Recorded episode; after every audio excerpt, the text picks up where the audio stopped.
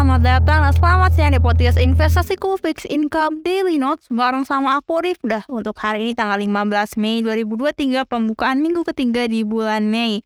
Tentunya di bulan awal minggu ini pun kita akan lebih tahu tentang investasi di obligasi dan pengen tahu lebih banyak juga gimana kinerja obligasi kita pada minggu kemarin dan juga potensi-potensinya untuk minggu ini.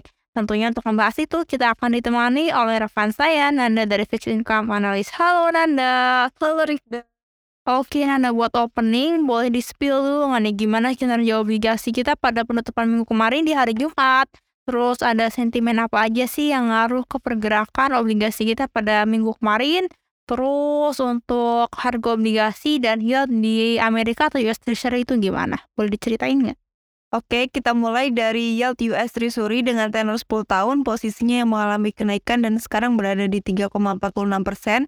Sedangkan untuk yield government bond Indonesia dengan tenor sepuluh tahunnya stabil dan berada di kisaran enam koma tiga delapan persen.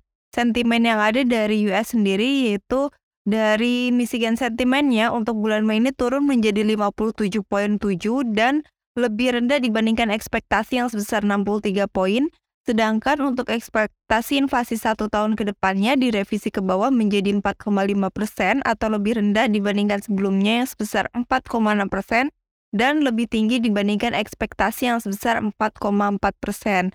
Tapi di sisi lain untuk ekspektasi inflasi untuk lima sampai sepuluh tahun ke depan direvisi ke atas menjadi tiga koma dua persen atau lebih tinggi dibandingkan sebelumnya sebesar tiga persen. Dan lebih tinggi juga dibandingkan ekspektasi yang sebesar dua koma sembilan persen. Dengan melihat data tersebut, maka ekspektasi inflasi ke depannya diperkirakan akan melambat, tetapi memang masih berada di atas dari yang target The Fed tetapkan yaitu sebesar dua persen, sehingga ekspektasi di pasar saat ini untuk F O M C di bulan Juni, The Fed masih akan mempertahankan suku bunganya di lima sampai lima koma dua lima persen, dan sebelum itu untuk di akhir tahun ada potensi untuk The Fed menurunkan tingkat suku bunganya seperti itu.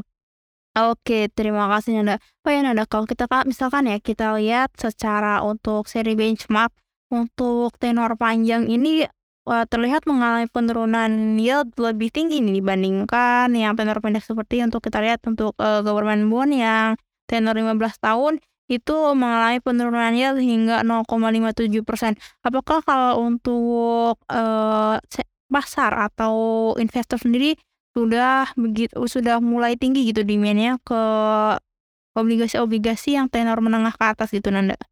Oke, memang kalau dilihat dari posisi yield-nya sekarang ini memang kalau untuk di tenor pendek itu le- uh, lebih cepat uh, pe- apa namanya penurunannya itu di- dibandingkan hari kemarin, maksudnya sebelum-sebelumnya itu, dan sekarang makanya posisinya terlihat di enam koma tiga delapan, sedangkan untuk yield yang tenor panjang itu masih ada di enam koma sembilan persen seperti itu.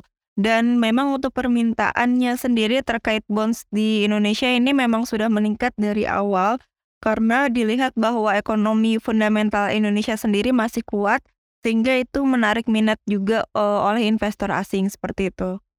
Oke, terakhir nih Nanda, menurut kamu nih berdasarkan sentimen-sentimen yang ada di pasar untuk uh, range obligasi kita, yieldnya untuk seri benchmark dengan tenor sepuluh tahun itu ada di kisaran berapa ya? Oke, untuk uh, yield government bond Indonesia dengan tenor sepuluh tahun bisa diprediksi mencapai enam koma dua lima persen sampai dengan enam koma empat persen seperti itu. Oke, terima kasih ya Nanda. Jadi Kawan Visto bisa kita simpulkan untuk hari ini, bisa Kawan Visto uh, pantau untuk market obligasi di mana untuk uh, proyeksi yield di Di hari ini untuk tenor sepuluh tahun seri benchmark berada di level enam koma dua lima sampai enam koma empat persen. Oke Kawan Visto, podcast Fixed Income Daily Notes hari ini kita sudahi di sini. Buat kalian yang pengen tahu lebih banyak tentang investasi saham atau bursa obligasi, kalian bisa kunjungi website kita di investasiku titik i d. Investasiku for better tomorrow.